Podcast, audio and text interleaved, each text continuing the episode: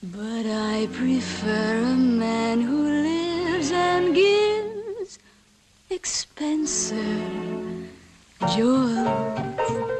A kiss on the hand may be quite It's the Book and Film Globe podcast, and I'm your host, Neil Pollock, the greatest living American writer and the editor in chief of Book and Film Globe, www.bookandfilmglobe.com. We cover the worlds of books and film and streaming TV and much more.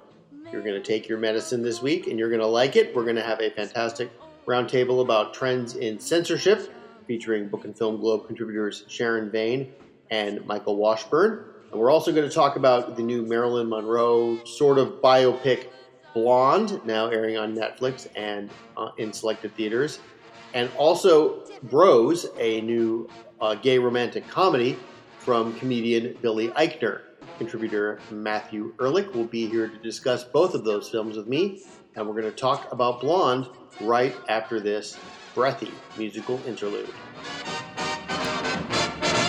There may come a time when a lass needs a lawyer, but diamonds are a girl's best friend. There may come a time when a The much talked about Marilyn Monroe biopic Blonde has appeared on screens and on Netflix, and Matthew Ehrlich was brave enough to go to the movie theater to see Blonde. And you know, I got to be honest, Matthew. You know, after I was going to watch this, and then after reading your review, I was I was a lot less interested. So Blonde is a sounds like a, a lot. Yeah, yeah, it is quite a lot. Um, I have to say, though, um, first off, Ana de Armas is amazing in it. She looks just like Marilyn. She sounds just like Marilyn. Um, there was talk of a Cuban accent kind of sneaking through. I really didn't notice it while I was watching. You really get wrapped up in her performance, um, and it's really fantastic. And I'm really looking forward to um, seeing more from this actress. Um, the the the movie is a huge train wreck in terms of what it's trying to say about Marilyn Monroe. Um, it's incredibly um, ponderous and sadistic. Um, and I'm not really quite sure what the point was. I heard some rumors that they delayed production or they delayed re- release because um, it was too long. And I swear people were walking out of the movie because it was just so long. I can't believe that what I was watching was actually the re edit. Now we all know the contours of Marilyn Monroe's story. You know, she was born Norma Jean Baker, and she was a sort of a almost an not quite an innocent farm girl, but the that's that type of person who went to Hollywood and then became a platinum blonde, um, corrupted by fame, abused by men, addicted to pills, et cetera, et cetera. That's the sort of the classic uh, contours of the Marilyn Monroe story, but I feel like from your description, this movie takes it way over the top, and that sort of the some of the more um, subtle elements of Marilyn Monroe's persona and personality just get completely obscured. Yeah, it's really interesting. I mean, they they show her uh, early life. She's she's raised by this mentally ill mother, um, and you know she's committed to a hospital. The mother's committed to a hospital, and you know young norma jean is taken to an orphanage and then all of a sudden they cut to her face on various magazines of you know on various pinup magazines. Um, and then she's in hollywood and she gets a part in a film. And it almost kind of implies that marilyn monroe has that that norma jean baker has no hand in her own career that it all just happened to her um, you know someone aimed a camera at her one day and all of a sudden she became this budding movie star because these men uh, made it happen um, right. And what it ignores is the fact that sorry. Well, as you point out in your review, you know she had her she had her she made her choice. You know she chose to go to Hollywood. Yeah, and I mean, you could argue that you know she was desperate for attention, that she wanted to be someone because of her horrible upbringing, that she was in a lot of pain, etc.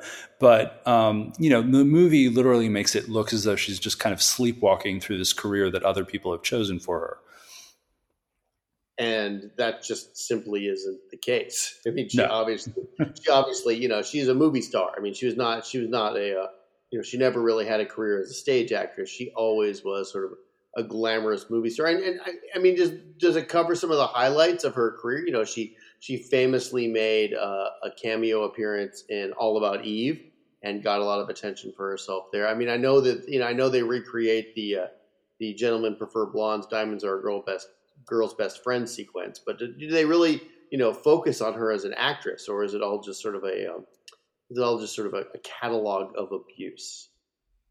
They um, they kind of take you know they do recreate these um, these scenes, and I think they do it through AI. For instance, I noticed in the credits that Tony Curtis and Jack Lemmon are actually listed as actors in the movie because they took scenes from Some Like It Hot and actually inserted her in there.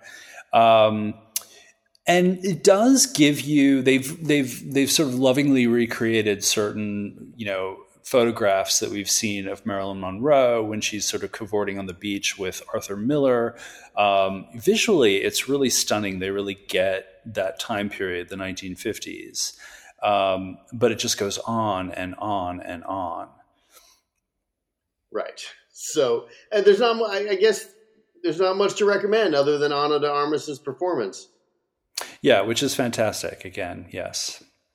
All right. Well, but that's it. But, you know, we all know how we all know how it ends. So there you go.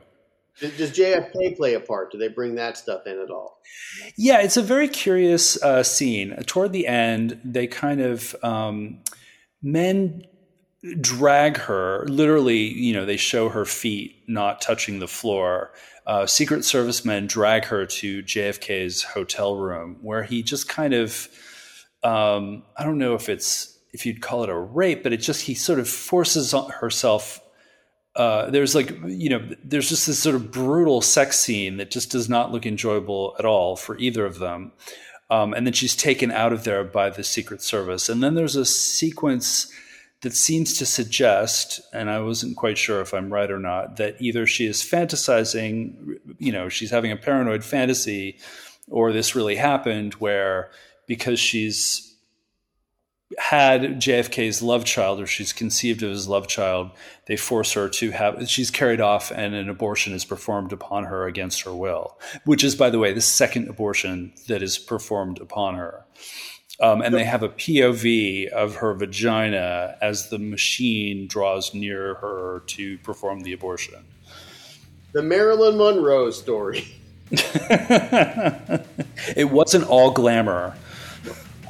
I guess not. My God. All right. Well, Blonde is on Netflix now, uh, based on the novel of Carol Oates herself. Always a fount of uh, of wit and good humor and, and optimism. Uh, Matthew, thank you so much. Let's have you back a little bit later in the show to talk about a. Um, I would say a slightly more upbeat picture, uh, Billy Eichner's Bros. We'll talk to you slightly, slightly.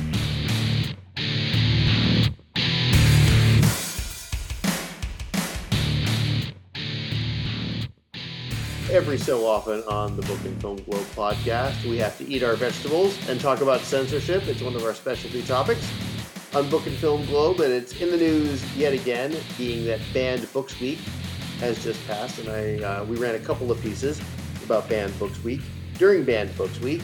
Uh, one of them was written by frequent contributor Sharon Bain, and the other one was written by frequent contributor Michael Washburn. And in a special treat, they are both here with me to talk about their pieces and to talk about the state of censorship in general. Hello.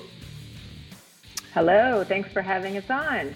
Thanks very much for hosting us. All right. So that was obviously that was Sharon first, and then Michael talking. So Sharon, I wanted to start with your piece called "Libraries Closing Under Threat." There's been a trend of people calling bomb threats into libraries, into public libraries. Yeah, it's um, it's actually email threats that have been uh, happening most recently, and in fact, even since our piece ran, um, things have gotten even worse to the point where the American Library Association yesterday um, wrote a letter of concern to the FBI regarding um, threats of violence in libraries. Um, what we saw last week during Banned Books Week was uh, several uh, municipalities had to close their branches, um, Denver, Nashville, Fort Worth. Um, earlier hmm. than last week, Salt Lake City had threats as well Um, and these would typically take the form of an email or emails threatening that there was a bomb in one of the branches. And out of an abundance of caution, you know, they, they would have to close the branches for the day and have the police come out. And nothing was ever found, but the proximity to what's been happening in censorship, um, certainly over the last few weeks and last few months, it's hard to ignore. Well, for sure. I mean, there, there's no doubt that um, the uh, the heat has turned up. I, I guess you know, and, and, there's also no doubt that libraries should close out of an abundance of caution, just like schools should if they get some sort of bomb threat or threat of violence.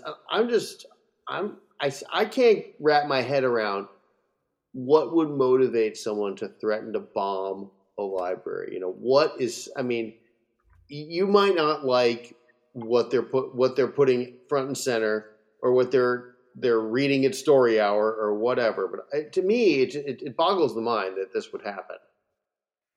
Well it's such an escalation. I think to your point we've certainly seen lots of complaints from parents and from conservative groups about um, certain titles or certain books being available and what's appropriate and what's not but certainly, it's a massive step over the line to go from I don't like this book to I'm going to threaten to bomb your place of employment. Um, and you know, this is just kind of the high-profile stuff. Um, librarians are reporting on Twitter and to their professional organizations that um, they're regularly receiving, you know, threatening calls. You know, some have even lost their jobs over some of these same issues. People are being followed um, from uh, the branches to their cars. I mean, it's it, it does boggle the mind that we have reached the point in this discourse, and I hesitate to call it that, that people are being they're being threatened with violence over what books they stock or what programs they have. Agreed. Okay, now we're going to switch over to Michael, um, who I would say you know, writes about censorship from a more um, conservative point of view. Uh, and, and, you know, and that's we cover all um, manner of censorship on the site. And you know, Michael wrote a piece about Banned Books Week uh, at Miami Dade College, and Michael, you had some criticisms over what they actually considered banned books or what they prioritized. Hmm. Well, I have to say that I quickly fell in love with the concept of Banned Books Week. But looking at the execution of it, looking at what the organizers actually did, they really have a strong tendency to feature works written from a certain political standpoint. And this is not just on Miami Dade College, because they've done this every year since the event's inception in 1982. That's my understanding. This is more the American Library Association and this database that their Office of Intellectual Freedom has compiled, which provides the basis for lists of works that are going to be featured not just at Miami Dade, but at participating venues generally. And if you look at the list for this year, we've got 10 books, and what they have in common is they are written from a very, for want of a better term, I know people object to this term, from a very woke standpoint, and they have a certain socio political agenda, and they uh, are all about gender diversity and gender identity and Black Lives Matter kind of sensibility, and they some of them feature anti-police rhetoric, and these are the kinds of books that are featured. And I'm not saying that you shouldn't advance the freedom to publish books like these. You certainly should, because I am a free speech absolutist, and I am a very passionate defender of free speech, and I'm against censorship regardless of who's practicing it and who the target of it may be. But if you're going to do an event like this, you should acknowledge the fact that censorship hurts a lot of people, and some of them happen to be the readers and or the authors of books that contravene certain uh, politically correct sensibilities in 2022. So this year's list of 10 books is really not very diverse. In fact, it's the opposite of diverse. In the list from the prior year, which was a list for 2020 that was the basis for the 2021 event, there was a little more variety. And it was acknowledged that John Steinbeck's Of Mice and Men and Harper Lee's To Kill a Mockingbird are among the books that have been suppressed. Right. Well, you, well, you talk about in your piece how you know when you used to think of lists of banned books, it would be Brave New World, Of Mice and Men, To Kill a Mockingbird, Huckleberry Finn, and then you know the only the only um, books on this year's list that have been on a lot of lists in years past is a work by Sherman Alexie, a writer who's been around for quite a while, and The Bluest Eye by Toni Morrison, which has been getting challenged since the year it was published um, in the 19 in the 1970s. So you know your argument is that in some of these classic uh, censored books, books that have been on censorship lists for a, for a while, um, are have kind of fallen out of vogue in some ways. They've fallen out of vogue, and some people. Sorry, go ahead. I was, was going to say fallen out of vogue in that sense. I mean, they're still widely read, if anything is. Mm-hmm. Yes, but some people are undertaking this retroactive editing and culling of books published in past decades. And if they are written from a standpoint or if they contain certain terms and phrases that are considered outdated or not sensitive enough, then they should be banned. That's the argument that we're hearing. And I think that's a deeply pernicious argument. It's based on ever evolving standards. And who's to say that we won't be judged at a time in the future, even though we think we're speaking and acting in good faith? It's just a very kind of questionable way to go about determining what is suitable for curricula and schools and libraries. And so, yes, certain classic and as you said, otherwise very beloved works of literature have been challenged and have been suppressed according to these criteria. So, Sharon, are, are the um, I'm, I, I, think I know the answer to this, but are the threats to libraries and librarians and, and, and the like you know, being issued because of To Kill a, they're stucking To Kill a Mockingbird or of Mice and Men, um, or you know, is is it more of the sort of a you know new wave of books that Michael is talking about? Well, I mean, I think even though authorities have not um, come out and said we can definitely trace these bomb threats to the rise in book banning, it's hard to, you know, not be, not read the news and see here's what's happening in libraries, here's what's also happening in school boards, in classrooms, um, in state government, um, laws being passed to uh, ban not just books, but lessons and conversation around um, certain topics. So, certainly, um, I think something like 40% of the challenges that have happened with books this past year um, have been with books dealing with the LGBTQ theme. Another um, significant percentage deal with themes and authors um, uh, who are um, you know, uh, authors of color or themes of racism, um, that sort of thing. So I would argue that um, the banned book list really is sort of a snapshot of what is happening each year. And I don't think it's curated by the American Library Association. I think they are taking what the, re- the reports that they're getting, and I know they're constantly urging people to report when they've had a challenge so they can get an accurate snapshot of what's going on. Um, five years ago, the books were different. Um, this year, these are the kinds of books that are causing an out an uproar and a furor. And I would argue that that's the bigger issue here. I mean, I hear what you're saying, and I don't disagree that there's a conversation to be had around To Kill a Mockingbird being, you know, pulled from shelves or pulled from lessons and is this a book that we need to you know just have on the reading list forever or is it a book we can read in concert with another book is it time to retire it um, you know that's a different kind of curriculum conversation but i think to pretend or, or to, to, to charge that this list is somehow politically motivated feels like you're feels like not quite accurate All right, to me. So, Michael, let me ask you a question. So, uh, you know, you're a free speech absolutist, and I know that you agree that you know book, books like these should be published. But I hear arguments from uh, people I know who are who are you know not as conservative as you that you know schools shouldn't be teaching genderqueer or lawn boy or some of these other books that are like uh, controversial and are being continually challenged you know what um a do you agree that these books shouldn't be taught at school and and and, and b like where is this um you know sort of uh ratcheted up violent rhetoric coming from it seems like way um you know way sort of out of line with what is act with the if there is a problem with the problem Mm-hmm. Well, I I would like to address that, Neil. Can I briefly respond to Sharon and then take up that question? Yeah, of course. Okay.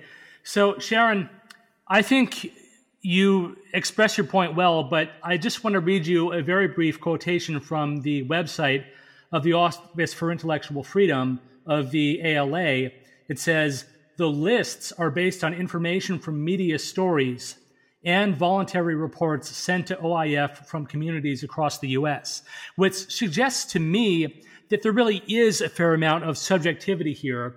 Based on information from media stories means, well, someone at the Office of for Intellectual Freedom is reading media stories and saying, hey, there's a report of this library that uh, received a threat or a demand not to carry a certain book and then you have these voluntary reports coming in, but we're not told from whom.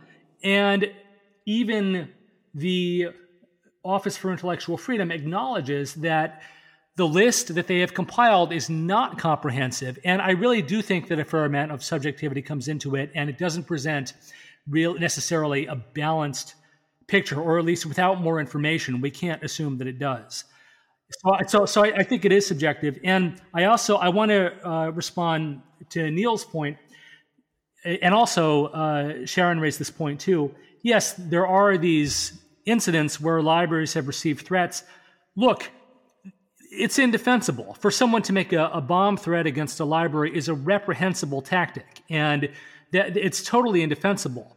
But I ask you can you name actual incidents where a library was bombed for carrying a certain book? I think that sometimes people do this kind of thing as a hoax. I'm not defending it. It's a horrible, reprehensible, and criminal thing to do, but it's not the same thing as committing an act of violence. Yeah, but and, okay, yeah. Uh, yeah, yes, we cannot name an instance uh, in the current wave where a library has been bombed, but until a few months ago, we couldn't name an instance where a library was receiving a bomb threat or having to close because they have uh, you know some LBGTQ books on the shelves, or in one case that Sharon mentioned, because they had some sort of drag queen story hour. Now you could argue that maybe you know libraries shouldn't be having drag queen story hours for ten year olds.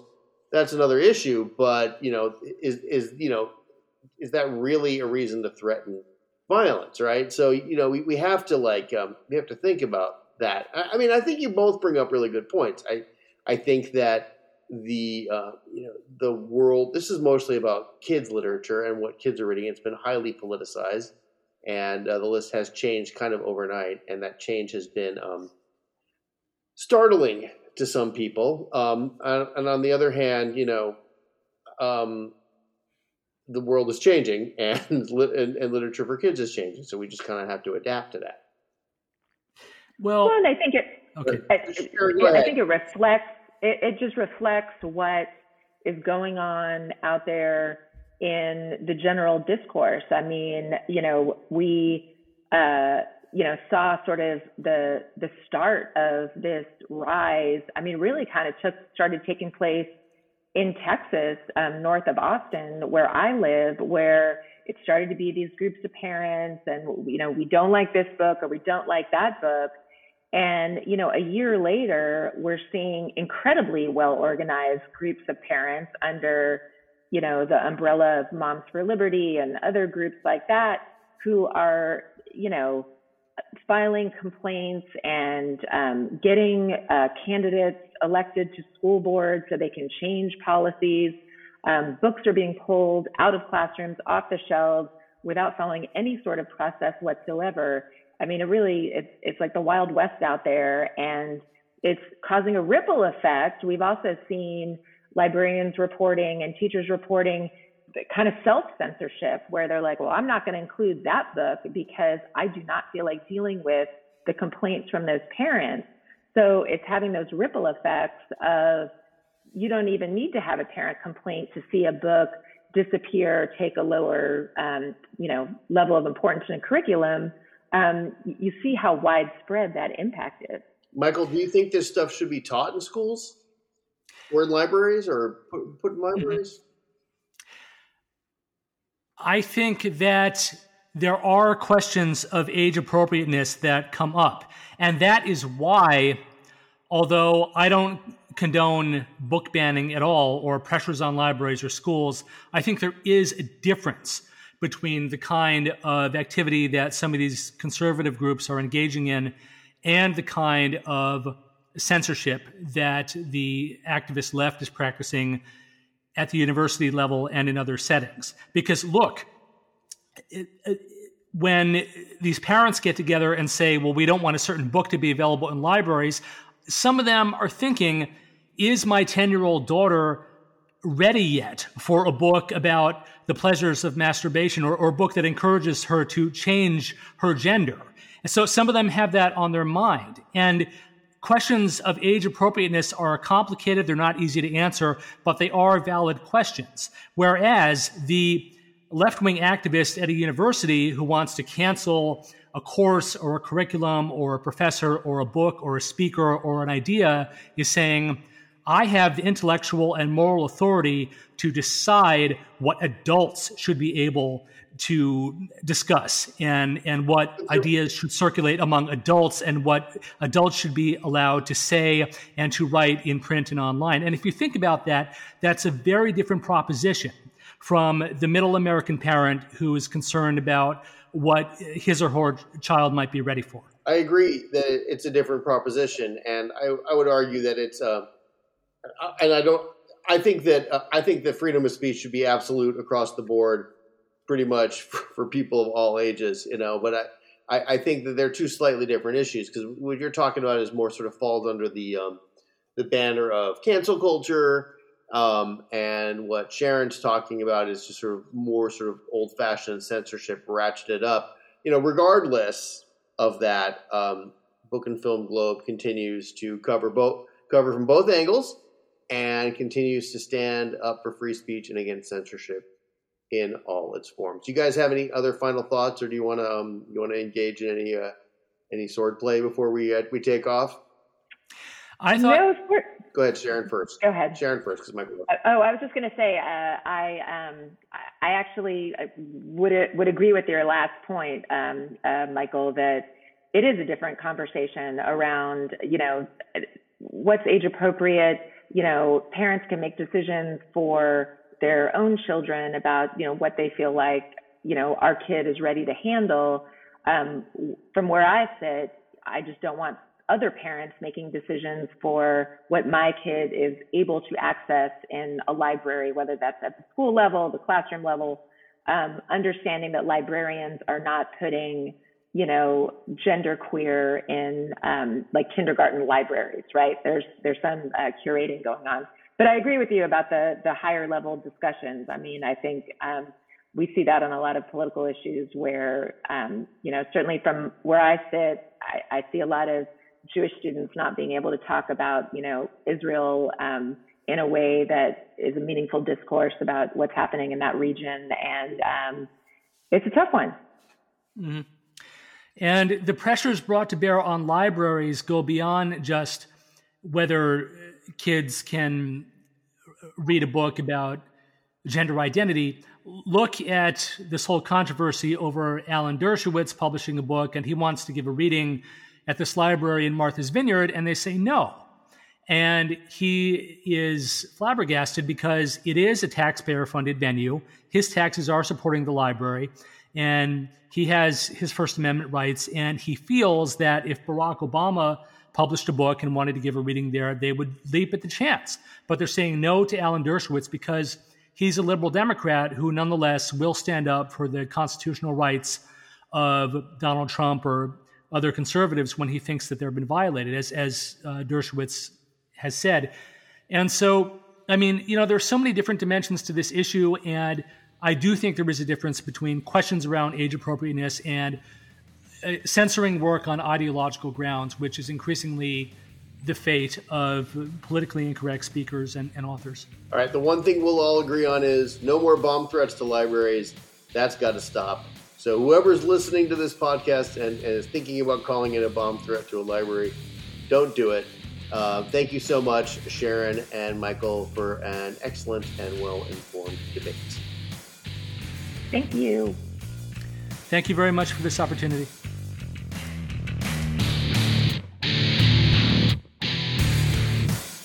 Matthew Ehrlich is back to talk with me about Bros, a new comedy uh, starring and conceived of by Billy Eichner and sort of midwife into onto the big screen by, by Judd Apatow. Uh, Billy Eichner is a is a um, comedian best known for his YouTube series Billy on the Street. He did a guest shot on Parks and Recreation. He's done some other things, and this is sort of his his breakout role, his debut, his Judd Apatow sponsored debut. And Matthew uh, saw this movie uh, yesterday as we speak, as did I, and we're going to talk about Bros. Hello. Hi. Hello again. So yes, okay. So Bros, you know, this was advertised as the first romantic comedy about gay men written by a gay man and starring an all gay cast. And I guess in that sense, it does it does um it, it passes that bill, right? I mean, it does it, that that is exactly what it is. Well, there were some straight people in it, but they were celebrities playing themselves. Debra Messing is in it. Uh, ben Stiller is in it. Amy Schumer. Uh, Amy Schumer. is in it. It's kind of interesting. It does. It doesn't quite have an all uh, LGBT cast, unless these people have redefined themselves in ways that I don't know. But you know, Debra Messing is sort of you know she's got, she's she's gay royalty because you know with a will and grace, right? right. So, um, but but the actual characters uh, are all gay or trans or bi and played by right. Even the straight people are played by gay people. Amanda Bearse, for instance, plays um, Aaron's mother. Right. So all right. So and Aaron is well. Aaron is the boyfriend of uh, of Billy Eichner's character Bobby. So when, right, but they're not really boyfriends. They remember they agree to date for three three months and then revisit. How romantic! All right, let's set this yeah. up. So Billy Eichner plays a podcaster who, you know, like all podcasters, becomes uh, extremely successful and wealthy, and then uh, is chosen to head up the um, the first ever LGBTQ plus museum, Museum of History and Culture in. And not only that, but as a podcaster, he's often recognized on the street because everyone knows what these podcasters look like. And also, as most podcasters on movies and television shows, it's more like a call in radio show than an actual podcast. Right. As, and, and, that's well, that's what it's like. Right. Exactly. Yeah. Right. It's so so glamorous. People often stop me at the grocery store and say, "Hey, are you the host of the Book and Film Globe podcast?" Like we all know what Sarah Koenig looks like, right? Yes, she of course. She's so, she's so yeah. glamorous. Anyway, right. all right. So, so that aside, so so you know, and Billy Eichner is you know, he is um, a genius uh, with an an absolutely uncrushable wit who everyone loves, even though he's kind of a whiny asshole in the movie. And uh, and then he and then he hooks up at a club with this really good looking dude, um, shirtless, good looking dude named Aaron, played by Luke Macfarlane, and uh, they have they have a relationship. Um, of sorts, and uh, you know, and, and it just kind of it kind of goes from there. And in the meantime, uh, this this crew of of uh, people are trying to um, plan the opening of this museum. I, I, I would say that's that sums up the, the storyline pretty well, right? Hey guys, it's Bobby Leiber coming to you from the future home of the LGBTQ plus museum. Everyone is really excited and totally getting along. This happens to be Bisexual Awareness Week, and no one has acknowledged it. Lesbian History Month was in March. Nobody said a goddamn thing. Of course, lesbians get a month and we get a week. Yeah, so yeah, and um, it's not really quite clear exactly how. I mean, usually in the rom com, um, the characters, you know, the, that are fated to get together at the end um, are thrown together improbably, and they hate each other initially, but eventually come to understand each other.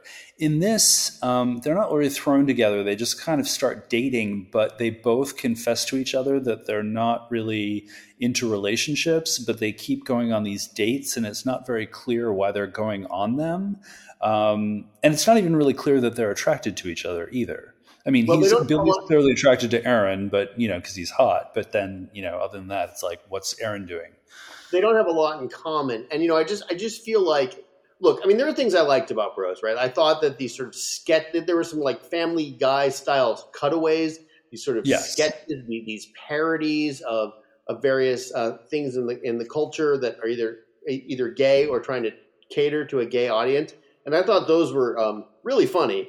And and, the, and, there was a you know there are these board meetings that take place uh, behind the scenes at the LGBT museum where everyone's trying to like you know advocate for their own particular you know uh, uh, role in the gay community and and these things are very funny and very on the nose in terms of you know if you've ever served on a board like this it's very it's very true to life. Yeah, I mean I haven't I haven't but I thought all that stuff was super funny and sharp and interesting to watch, you know, and and, and uh, I just felt like the relationship stuff, which is eighty five percent of the movie, a lot of it was really fell flat. Like they take a trip to Provincetown, and I, you know Harvey Fierstein is owns the air the B and B they stay in, and he was completely wasted. Um, and I, I got like- the feeling that they would have cut that scene if Harvey Fierstein were not in it, but because they got Harvey Fierstein, they're like, we have to use this. That, that, felt really flat. In fact, and the whole, you know, and then there's that long beach confession that uh, Billy Eichner makes to his lover at the beach, where they like suddenly for one for the, the music stops, the camera stops moving, and he just talks and talks. And it just, he feels like he's complaining that no one appreciates him. You know, and this is, you know, and it felt very autobiographical. And I'm thinking, like Billy Billy Eichner, yes, he's never been a big movie star before, but he's quite successful. You know, he's a highly successful YouTube show. He was on Parks and Recreation. Yeah, and and he's a white gay man living in New York City who seems to get a lot of action. So, what exactly are we supposed to feel sorry for him for? I mean, it's not there. There seems to be character. this like even the uh, character. Uh, yeah, the character. Yeah, much less the actor. Um, yeah, I mean, he, he just goes on Grindr says, "Hey, what's up?" and then 10, 10 minutes later, he's getting a blowjob or giving one both or whatever. I it doesn't it you know th- there was some funny stuff about the hookup culture, like a, uh, when they're at the Christmas party and they hook up with this dude, and then this fourth guy, this little fourth guy shows up and he's like clawing into the, the sex when obviously nobody wants him there. I mean that was that was funny, you know.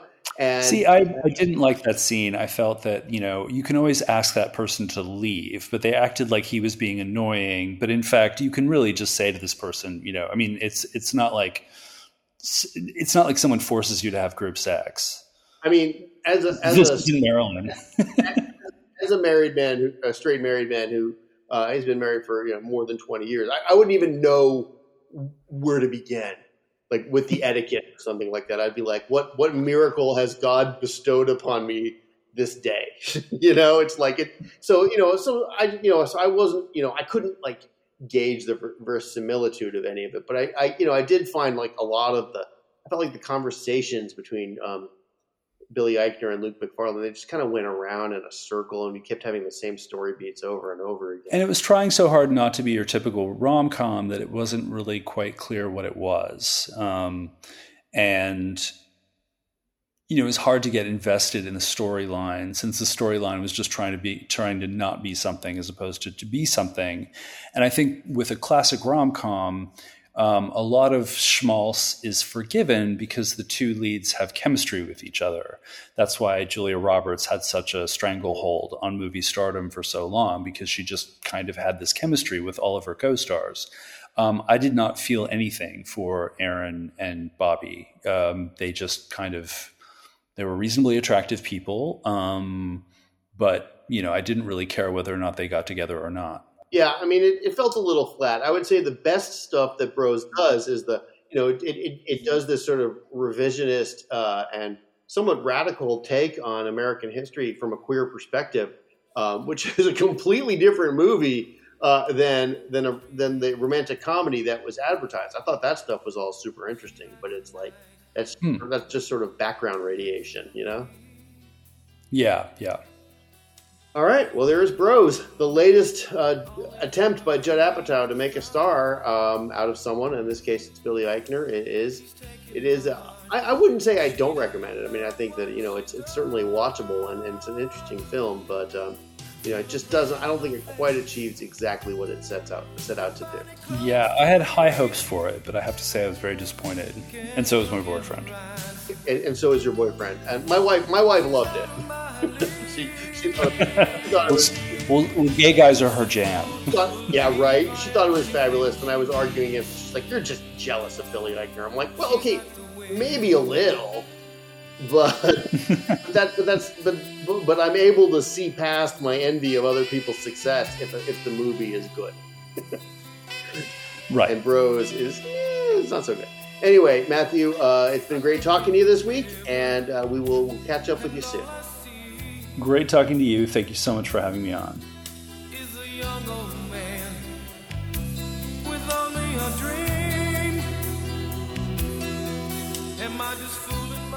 All right, thanks, Matthew Ehrlich. Bros is now airing in theaters nationwide. Matthew also talked to me about Blonde, the Marilyn Monroe film that's mostly on Netflix, although you could see it at selected theaters if you wanted to. And also thanks to Sharon Vane and Michael Washburn for doing a left, right, center roundtable on trends in censorship. What a great discussion that was. I'm glad you have been a part of it. I'm Neal Pollack. I'm the editor in chief of Book and Film Globe, www.bookandfilmglobe.com.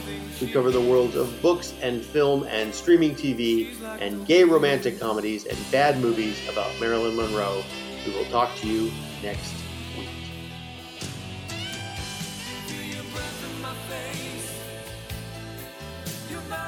You can buy the books discussed on the Book and Film Globe podcast at the Bookhouse, Book and Film Globe's independent bookstore. Go to the Bookhouse Millburn, M-I-L-L-B-U-R-N dot com to shop online and support small independent booksellers. Or visit our actual physical site in Millburn, New Jersey, where you can buy books from all the authors featured on The Dark Word and the Book and Film Globe podcasts. TheBookhouseMillburn.com. Audio Hopper.